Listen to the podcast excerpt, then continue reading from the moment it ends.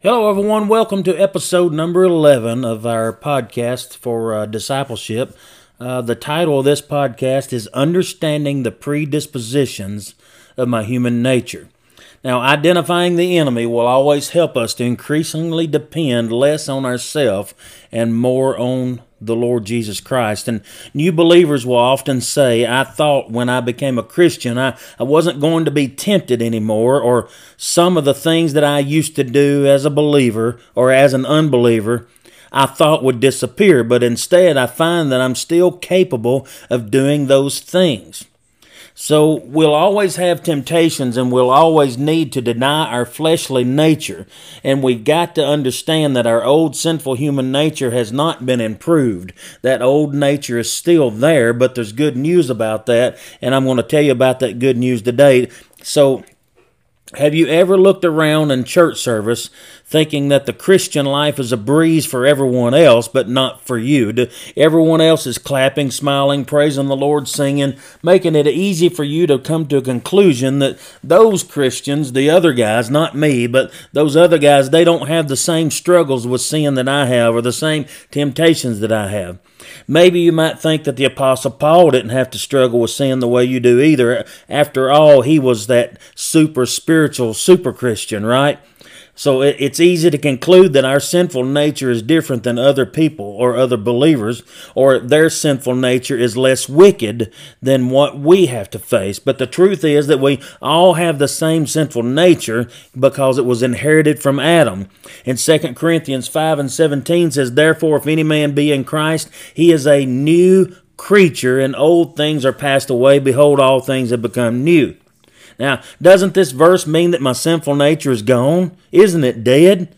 No, our, our old sinful nature, it, it doesn't cease to exist, but God provides for that victory over our sinful nature and by implanting or by imputing to us His divine nature in the person of Jesus Christ. And, and when we receive the baptism of the Holy Ghost, we, we get that divine nature of Jesus Christ, and the Holy Spirit gives us the power to overcome that fleshly nature that is still capable of rising up in us. By, and by giving us God's nature, He freed us so that we can walk in the Spirit. And, and we, the, as we've said in the past uh, discipleship episodes, walking in the Spirit is called abiding.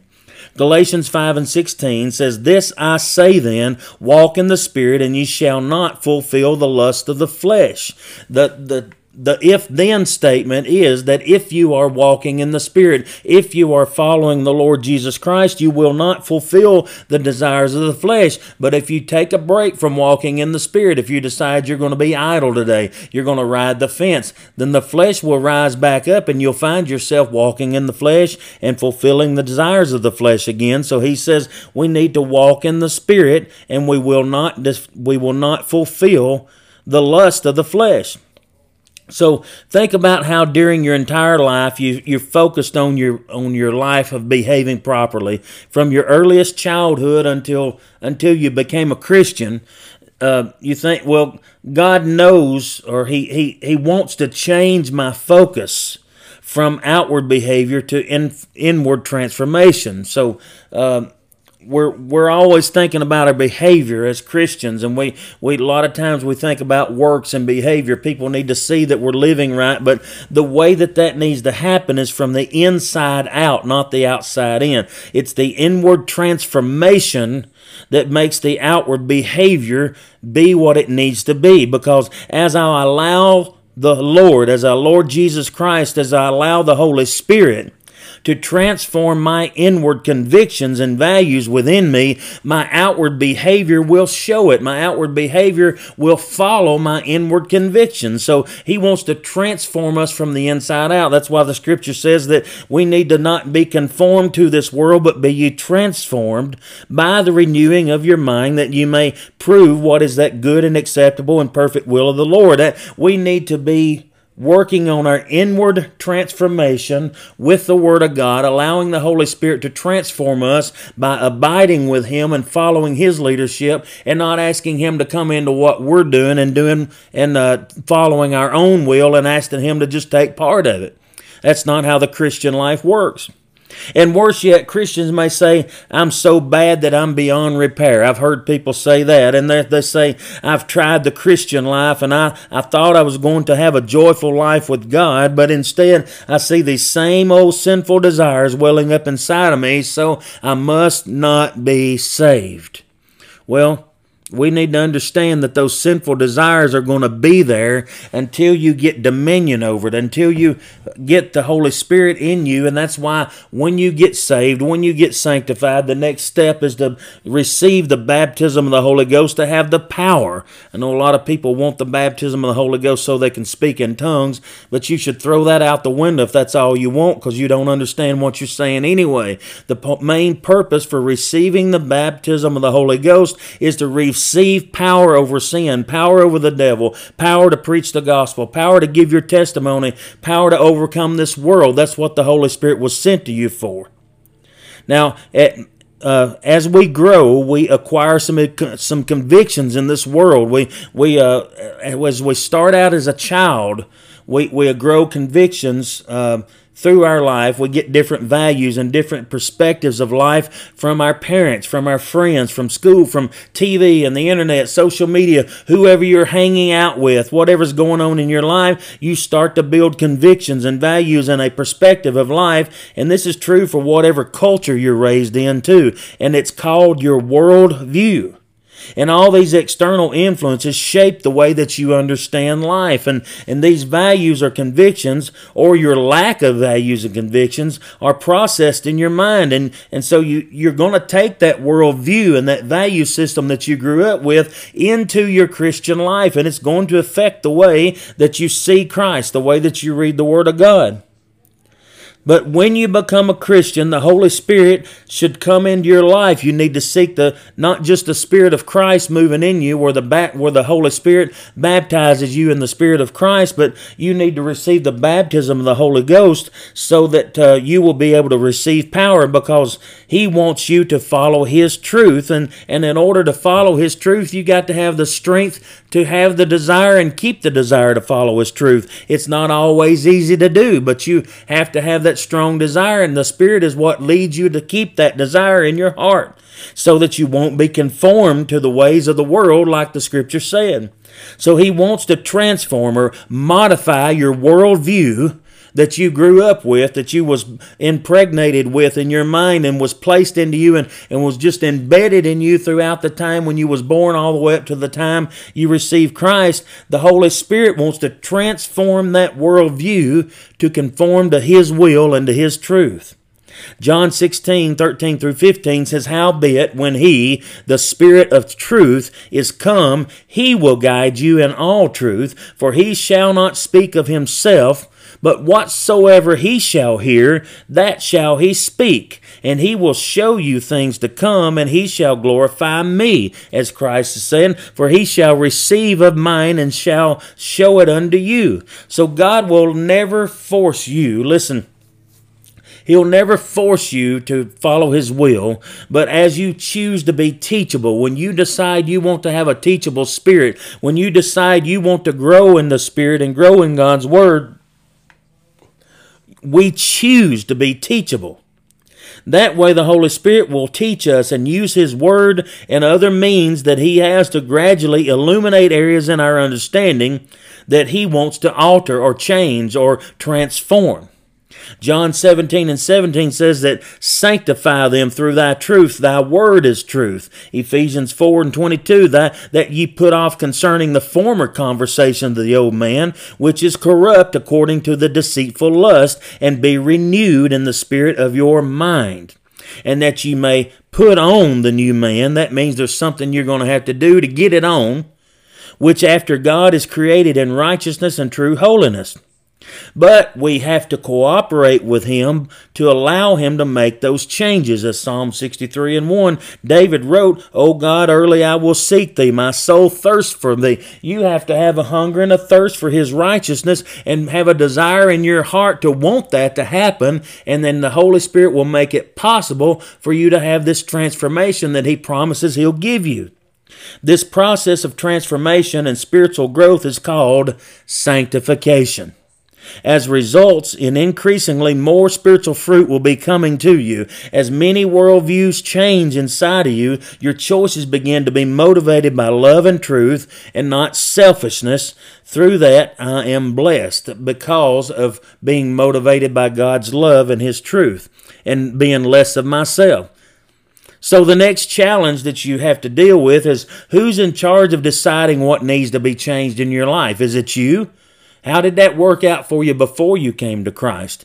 Who's in charge of really deciding what needs to be changed? And how do the changes need to be made and in what order do they need to be made? So, left on your own, left up to your decision, you could easily conclude that God leaves it up to you to make those decisions, but that's not true. John 14 and 26 says, But the Comforter, which is the Holy Ghost, whom the Father will send in my name, he shall teach you all things and bring all things to your remembrance whatsoever I have said unto you. John 16 and 13 says, Jesus said, Howbeit, when he, the Spirit of truth, is come, he will guide you in all truth. So you need to see right there, both of those scriptures are saying that it's not your decision, it's the Holy Spirit that makes those decisions for you, and you you bend to God's will, you make the decision to submit and be teachable so that He can lead and guide you, and you're not pulling Him in the direction you want to go. Now, one huge temptation to avoid is the assumption that imitating the behavior of other people, other believers, other Christians will lead to a life that is pleasing to God. We see this in churches everywhere where people learn the behavior. They they learn, well, so and so's raising their hands and they're shouting, so I'm going to raise my hands and shout. I, you know, I you know, I even had some people tell me that they practice their speaking in tongues so that they can get better at it. Imitating something is not the real thing. Imitation is not the real thing. And if you put imitation anything in anything else, it don't taste the same as the real thing. You do not want an imitation of the Holy Spirit because you're not ever going to get to experience the real Holy Spirit as long as you're pretending to have it. Now, I can conclude that these people that uh, uh, already have read the Bible and therefore uh, whatever they know what needs to be changed in themselves, so I can assume that They've allowed God to use His Word to change their worldview, so then I can take a shortcut and model my behavior after them rather than relying on the Bible, right? Well, theoretically, that should be true, that other believers are faithfully following God's Word. After all, the Apostle Paul did say, Be ye followers of me, even as I also am followers of Christ. That's found in 1 Corinthians 11 and 1. That if I imitate Paul, then I theoretically should be following Christ because Paul is following Christ and I'm a follower of Paul. But why is this such a risky assumption? Because many older believers have probably made the same error, following their peers who have followed their peers and followed their peers and so on and so on. And, and so the process is duplicating again and again, resulting in many churches being filled with people and believers who may or may not even be following God's Word at all. Think of this example. Let's look at it this way. If you have a copying machine and somebody, you have a document or you have a picture or something that somebody wants a copy of, so you take that original and you put it on that Xerox machine and you run it off and you make a copy and then somebody else wants a copy of that duplicated copy, so you duplicate the copy to make another copy, and then somebody else wants a copy. So after five or six copies deep, the duplications, how clear is that last copy compared to the original? It's so spotted and blurry, it don't even look the same as the other. So spiritually, uh, spiritual mentoring can help me understand how to rely on the Holy Spirit's inward transformation rather than copying the behavior of others. Because by the time that you look at copy after copy after copy, this one's imitating that one, that one's imitating this one. By by the time there's so many people imitating the other people, there's nobody in the church really following the Word of God. They're just following somebody they've been watching. So, how are we supposed to grow? The Holy Spirit is the one in charge of making the changes in your value system because you don't really know on your own what is pleasing to God and what is not pleasing to God. And as a Christian is transformed in his mind and is made more like Christ, he comes to approve and desire God's will. And not his own will for his own life. He starts seeking God's will. That's that's transformation. That's sanctification taking place. Then we discover that God's will is what is good for us, and and it pleases God, and it's in, it's complete in every way, and it becomes all we need. God's will is all that we need, but only by being renewed spiritually can a believer ascertain, do, and enjoy the will of God. You you cannot copy it. You got to have sincere change in your life through the Spirit of God. So, from the moment we believe until the day that we die, God is constantly at work changing our perspective of life. And this process should never stop while we're living here on earth. This means that we're never going to get to the place in our Christian life where God doesn't want to make changes in us and make us grow better and become all He wants us to be. He's always wanting us to continue to grow. And in battle, it always helps to identify the enemy and the enemy's tactics. And in our spiritual battle, understanding our predispositions towards self dependence will help us to increasingly depend less on ourselves and learn to depend more on God with the Holy Spirit guiding us. So, listen to this our human nature has a propensity towards self-dependence. We we would rather be self-dependent. We just seem our, our sinful nature is geared towards self. So we would rather be self-dependent in three major areas in our life, and God wants to illuminate these three areas so that He can have control of our lives. Jeremiah 9 and 23 says, Thus saith the Lord, let not the wise man glory in his own wisdom Neither let the mighty man glory in his might. Let not the rich man glory in his riches. But let him that glorieth glory in this, that he understands and knows me, that I am the Lord. See, the world system, the enemy, promotes independence from God, and Satan looks for ways to deceive us into believing that we can live independently of God and still be satisfied. I know way too many people that think they can do that. And in the Garden of Eden, Satan deceived Adam and Eve, in essence, persuading them, saying, God made you, but God doesn't have your best interest at heart, and here's some things that will truly satisfy you, independent of God. So Adam and Eve chose to seek happiness outside of God's correction, outside of God's instruction. So here's these three areas of independence. One is strength, your body and its appetites, and that includes your work and behavior. Concerning, concerning your body, you need to take notice of how the world promotes beauty and physical strength as being a source of happiness. You know, a lot of people spend a whole lot of money trying to make themselves look different and thinking that'll make them happy. Another area of uh, independence is our wisdom, our understanding and knowledge. In the realm of understanding, the world constantly promotes the idea of having more knowledge, more college degrees, more education, and that'll make me happier. If I get more degrees and more knowledge, I'll always be happy and I'll be more satisfied than other people. And then we have another area, which is our wealth and our possessions. Many people think that the more possessions they have, the happier they'll be. Unfortunately, no matter how much stuff we have, we will never find true happiness because Jesus says, My happiness does not consist of the things that I possess. Matthew chapter 6, 19 through 24. So people go after these different things, attempting to fill the void in their soul when God is the only one that can truly satisfy us. Verse 24 of Jeremiah 9 says we should understand and know God. That knowing means that I know God's heart and I know Him personally, which speaks more than just salvation. It speaks about a relationship. It speaks about having His leadership and His wisdom working in my life. I know Him personally. I don't know of Him, I know Him. Now, just like uh, so, uh, God wants us to wants to be the most important thing in our lives, and He wants to determine to what degree that we should pursue any other things in our lives. God wants to be number one in our life, with everything else falling into place under His authority and not our own. So we do not prioritize the things that we want.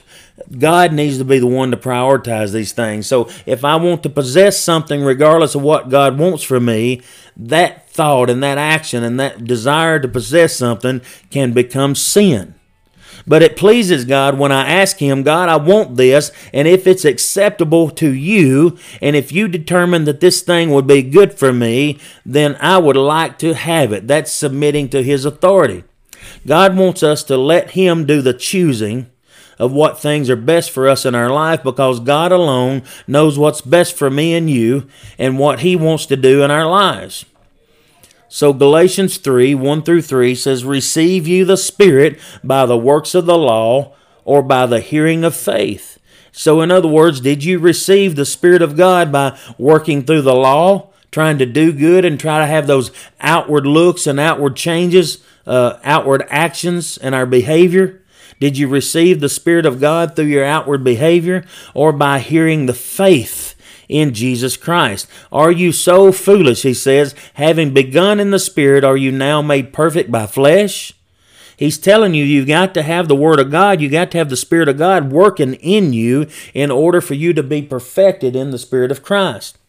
Paul is asking the Galatians if when they received Christ as their Savior, was it because they were doing the right things or had the right behavior, or did their salvation come through faith in Jesus Christ? He knew that they would know that the answer was by faith. And we all have the same tendency to expect our behavior to go from bad to good now that we are believers and to think that our correct behavior is all that God cares about. Yes, God does want the right behavior in our lives. Let's don't get this mistaken. He does want us to behave right, but it's not because we're focused on the right behavior. It's because the right behavior is a product or a fruit of the inward transformation that took place through receiving Christ and His Spirit into our lives, allowing Him to change us and cause that right behavior. So Paul says to the Galatian believers and to us, just as you were unable to produce acceptable behavior as an unbeliever, so as a believer, you're still incapable of producing acceptable behavior in your own life. The secret is to stop focusing on good behavior. Now, it sounds counterintuitive, but God wants to be the focus. As we desire to get to know God, He changes the inward perspective of life, and that is what God is wanting to produce. He, he wants that He wants to produce the behavior that's acceptable to Him. So He wants to do that through our inward change of our own life. So our inward perspective of life needs to change because of what He puts in us and what He speaks to us and what He changes. So the same uh, the same sinful nature is like being a dictator and, and it's powerless because we cannot let the outward behavior try to cause people or try to cause the look in our life to look like we're saved, to look like we're following the Lord. It, it's like a dictator. We're in control of our outward behavior. And, and we that makes us being the one that's in control of our salvation. So the transformation that's going on in our life has to be Christ transforming you from the inside out so that the outward behavior is not you doing it. The outward behavior is a fruit of the inward transformation that only God can do. Now I'm either submitted to the Holy Spirit or submitted to my sinful nature. There's no gray area in that matter. I've got to be submitted to someone or something all the time. Now, he said, You're going to live for the Holy Spirit or you're going to live for the devil. You're not going to sit in a neutral zone while you try to make up your mind. When I'm out of fellowship with the Holy Spirit, I'm automatically submitting myself to the sinful nature. When I'm walking in the Spirit, abiding with Him, the sinful nature is no longer reigning in my life, but at any given moment I can allow myself to become out of fellowship with the Holy Spirit, at which time I will find myself under the power of the sinful nature once again. So, how do I allow God to continue to transform me? And it's by getting to know Him more intimately every day. Listen to God through reading His Word, having conversations with God in prayer, meeting regularly with other believers for teaching, prayer, Bible study, accountability, and encouragement. Being continually aware that He is present in your life and submitting yourself to Him so that He can speak to you and let Him be the one that runs your life, and knowing that if any moment moment in time you decide to take a break from abiding with the Holy Spirit, you're going to find yourself being controlled and submitted to the sinful nature of the flesh, and that's where we mess ourselves up. And this is why we need to understand our predisposition of the flesh and our sinful nature. Stepping outside of abiding with the Holy Spirit means we are automatically going back under the control of the sinful nature. That is our that is our nature, that's the habitual nature of the flesh. So you have to abide with the Spirit at all times, or you will automatically default right back to the nature of the flesh and do the things that you used to do. That's why he says to pray without ceasing, constantly seek the kingdom, look, uh, be looking for the things of the kingdom with all your heart and all your mind and your strength. Make sure that you're serving God all the time, looking for Him, concentrating on Him, praying, speaking to Him, reading His Word taking up your time in your life with the things that are not of this world, but whatsoever things are good, pure, holy, and of good report. Think on those things. He wants to keep your mind occupied with the things of the Spirit so that your body and mind and your soul will not default back to the sinful nature of the flesh. Amen. I hope this helped you out. And uh, be sure to go back and play it over and over and over again to get this lesson down in you. The more you hear it, the better you understand it, and the more you will abide by the teachings of the Holy Spirit. Praise God. We'll see you on the next one.